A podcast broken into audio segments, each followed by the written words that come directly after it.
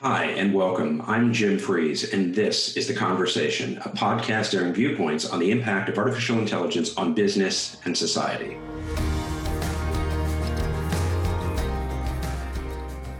On today's episode, we're joined by Brian Solis, an eight time best-selling author and renowned thought leader on digital transformation. We'll be speaking about the role of AI in helping businesses keep pace with evolving trends during times of change like our current pandemic. In March, Brian joined Salesforce as the company's first ever global innovation evangelist. In his role, he identifies organizational and customer behaviors that serve as a guide for Salesforce leaders in their digital transformation initiatives and investments. Brian, welcome to the conversation. We're thrilled to have you. Thank you, Jim. I was just thinking that the bio that you had, I would like a copy of it because I would like to use it internally. we're, we're, happy to provide that bio too. we did a good job then. You like that, huh? yeah, great. Thank you. Good, good. Well, you know, we try to add some additional value here. So I'm, I'm glad you're happy with that introduction. So you've had a long career of helping businesses identify opportunities for growth, and obviously with a heavy focus on how technology can enable that. Can you walk us through your background a bit? Yes. Well, it's a little bit different. It was a series of observations and pivots based on where I felt I needed to focus without necessarily, and look, I don't tout this as strategy, but you know, without thinking about the ROI of those pivots, just the belief belief in that the future was unfolding right before us and that it needed documentation and understanding, almost as if you're walking around and you just feel like you need to take a turn on this corner and bring out your camera and start recording. Just it, something's going to happen. And so that goes back to the 90s with the consumerization of the internet. I had been working in enterprise tech. The consumerization of the internet brought forward all of these incredible startups. Mm. But what I had noticed with the consumerization of the internet was that we started to go after consumers directly with technology technology. And that led to me realizing that well, consumer behaviors, people were going to change their behaviors, their values, their decision making, their aspirations. And so I started to basically become a digital anthropologist so that I can understand how technology was going to impact it in specific areas and reverse engineer that so that I could better guide executives and also helping enterprise companies reimagine the future of business and the future of work if they didn't have to think about technology first, but technology as a mechanism for change. So that's been the foundation for my whole career. And as you can imagine, there's been massive waves of transformation and disruption Web 1.0, Web 2.0, social media, mobile, real time. And it continues to this day. Now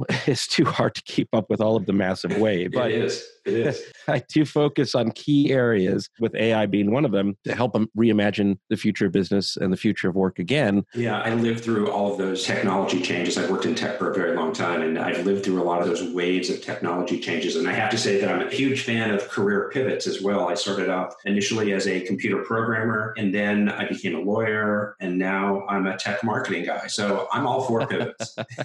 all right, virtual high fives. Virtual. Yeah, exactly, exactly. So very impressive uh, background. Now, you have a new role, which I, I, think is a very interesting one. You recently joined Salesforce as the company's first ever global innovation evangelist. And it seems like an incredibly timely and very relevant position. Can you talk a little bit more about what you do on a day to day basis in your role and why it's important to a company like Salesforce? Well, I'll tell you, it's a dream job for sure. And before Salesforce, just so that you can, so there's context to the pivot, I was a digital analyst in addition to being a digital anthropologist. I had been a partner at the Altimeter Group. And when you're an analyst, you have to have specific beats or areas of focus. And those areas for me were digital transformation, customer experience, corporate innovation, which at the time wasn't actually being formally studied, which was fascinating. And then I also dabbled in understanding digital influence. And even though that might seem completely odd given the other subjects, oh, and lastly, the cognitive enterprise, AI as well. And the element of digital influence was interesting. And this is the bridge to Salesforce was that it's been happening forever. Going back to the 90s, it was very clear that people were looking to make decisions in B2B, B2C, you name it, healthcare, finance, based on how their peers shared insights and experiences online, right? So today it's social media. In the 90s, it was early, before there were even blogs, you know, people would actually develop websites using like things like NetObjects Fusion and FrontPage and essentially create the precursor to blog and would hyper focus on certain areas and then dedicate their spare time or eventually their full time helping people make decisions in certain areas. And so I started observing that as well because that was essentially a key factor in decision making and reshaping customer journeys. And along the way, you know, with eight books and my own blog, and I think launching in 2004, being a speaker on the circuit about the same time, I had become a trusted resource in the areas that I had been studying. So in between all of the research and just sharing ideas like, what if, what if this, what if that? And that built a real big platform over the years. And Salesforce I had a relationship with them going back my whole career, but they appreciated the ideas. They appreciated the provocation. But what I think they really appreciated was the ability to help inspire decision makers in a time of information overload, is probably a good way to put it. And so I came in not as an analyst, but as someone who could help challenge conventional thinking, help executives, help customers, help our own account executives think bigger about their engagement with Salesforce. We can help change businesses to meet or exceed the expectations of this rapidly evolving digital customer. So essentially, to build the business of the future right now. So I get to share my ideas directly to decision makers and help inspire them in ways to deploy Salesforce that helps them transform the business. So it goes beyond the software. So it's completely fascinating. Of course, all of that work, hearing all of their challenges, hearing all of their ideas, hearing all of their successes, that comes right back to me to continue to inspire new types of work. So I get to influence externally, also internally. It's incredible. Yeah, it sounds like a really cool job. And I have to say, I was kind of reminiscing back to the early 90s when I heard you talk about these communities developing online because one of my former employers, I spent over 10 years at a company called CompuServe, and we used to call those forums. And of course, AOL then took it to a next level, and then the internet took it to well beyond that. So I was very much relating to what you were talking about. There's an area of expertise you have and a trend that you've identified, which I think would be really interesting to talk about, and, and something you characterize as a real threat to organizations, and that's the notion of digital Darwinism. Can you explain what that is and the role of digital transformation in addressing it? Absolutely. Look, digital Darwinism is something that goes back with me to the very beginning of my work. And basically, the whole purpose of digital anthropology. When I became a digital anthropologist, I could tell not only that things were changing, but things were going to continue to play out in ways that were going to accelerate and then eventually surpass an organization's ability to keep up. And I referred to that as digital Darwinism.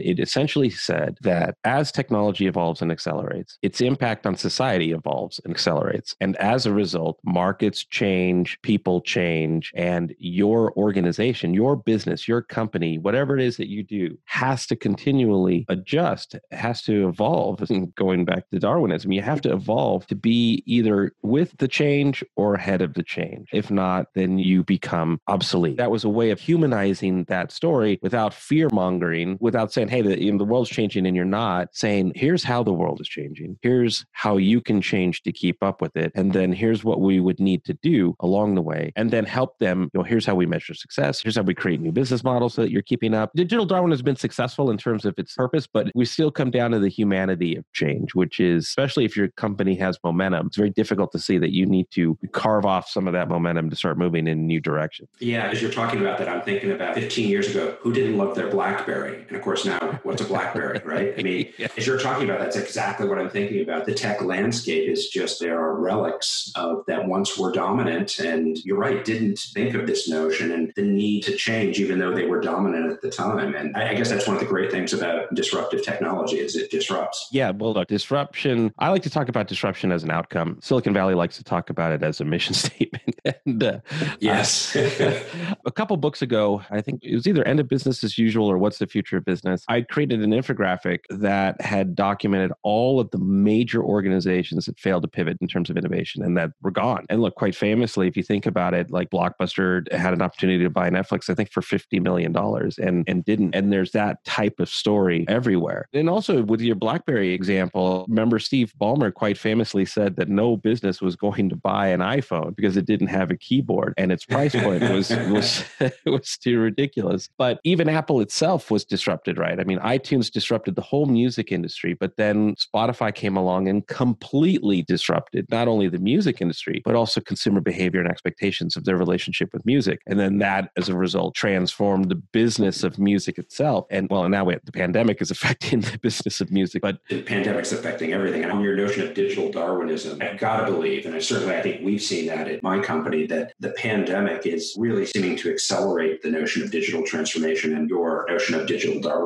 You're right. So digital transformation is an interesting term. I did launch some of the original research around the subject at a time where Capgemini, this is how our partnership had formed early on. Capgemini was the loudest voice in the digital transformation game at the time, but they were really focused on CIOs and IT. And I get it. Look, that's my audience as well. But I also couldn't help but weave in the digital Darwinism component of this because IT and CIOs and CDOs who were emerging at the time weren't going to change the nature of the business. They were going to enable it. So I also needed to write my research towards the C suite, the CEO, the CMO, and every CXO that cross functionally would be able to guide the business toward modernization and also innovation. And so the way that I started to define digital transformation was essentially using technology as an enabler for a greater good, which was improving operations, but also introducing new digital business models, looking for ways to enhance processes and policies and ways of working, but also organizational models. So digital transformation was the means of which to become a better business moving forward, but you had to know what that business was going to become and had to be outcomes based. And I had noticed that the number one catalyst for successful digital transformation was customer experience, specifically looking at how to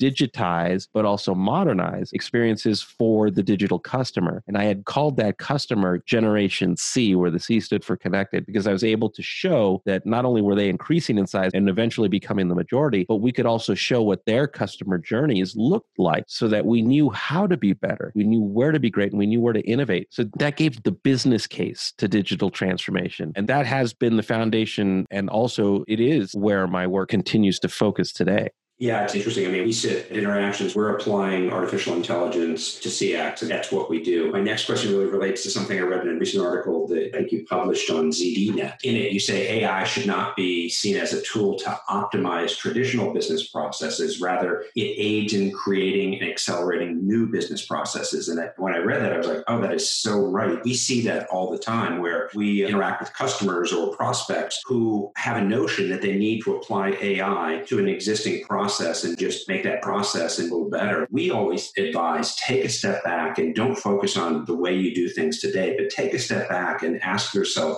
what's the outcome you want and design around that design for the outcome. And so i very much related to your comment about ai not being seen as a tool to optimize traditional processes but one that really should create new ones and accelerate new processes. Well thank you. I often talk about things in two ways. One is iteration and the second is innovation. And we need both. The challenge is that businesses tend to think about all new things that they do as being innovation, when in fact it could very well be iteration. The difference is that iteration, we could take AI, machine learning, we could take automation, RPA, anything really. Iteration is taking those tools to do something better at scale, more efficiently, maybe without even human input. Innovation, though, is doing those things to explore and unearth opportunities to create new value, something we didn't do before and something the market didn't have before. And those two things are very different, but very important in orchestration. So they have to operate in parallel. You need iteration, you need innovation, because the combination of those two can lead to disruption, right? Which is doing those things that make the old things obsolete. And so you could see, though, that when it comes to automation, AI, RPA, machine learning, in many ways, it's being deployed with that iterative vision. We also need that innovative vision. Yeah, absolutely. I couldn't agree with you more. It's actually one of the things we try to get that notion across in dealing with customers because I think sometimes the art of the possible is hard for folks to kind of think about. And we really try to do that. So I very much relate to that comment.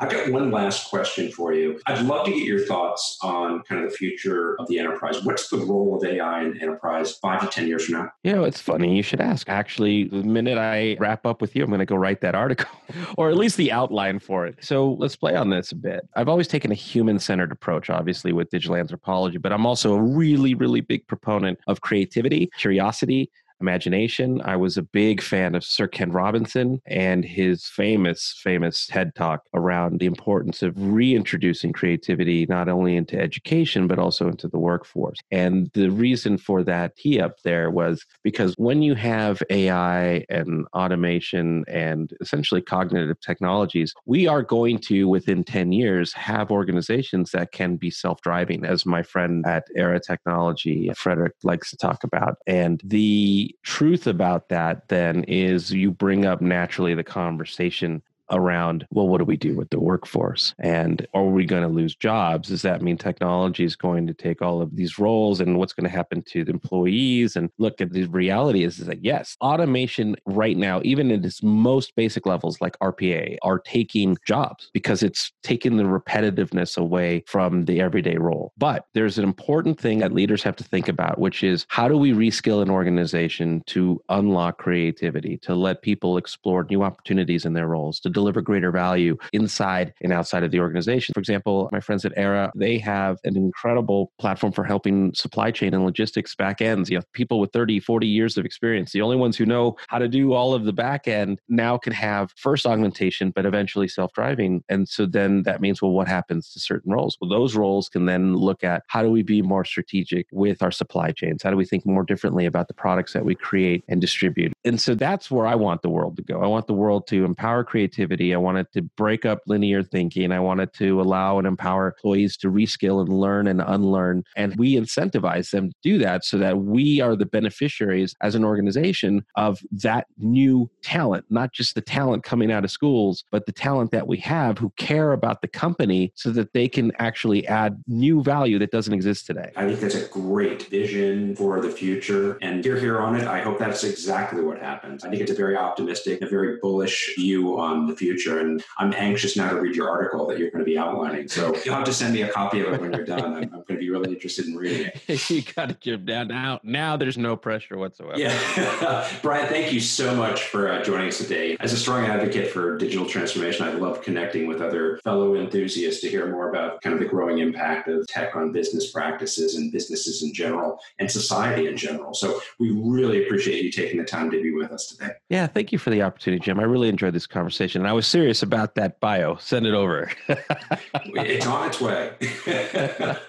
All right. Thank you again. On the next episode of the conversation, we're joined by Pascal Bornet, a 2019 LinkedIn top voice in tech and a recognized author, expert, and thought leader on intelligent automation. We're excited to hear about the current and potential impact of intelligent automation on our world. In particular, the ability to save lives, enhance education, and even eliminate hunger.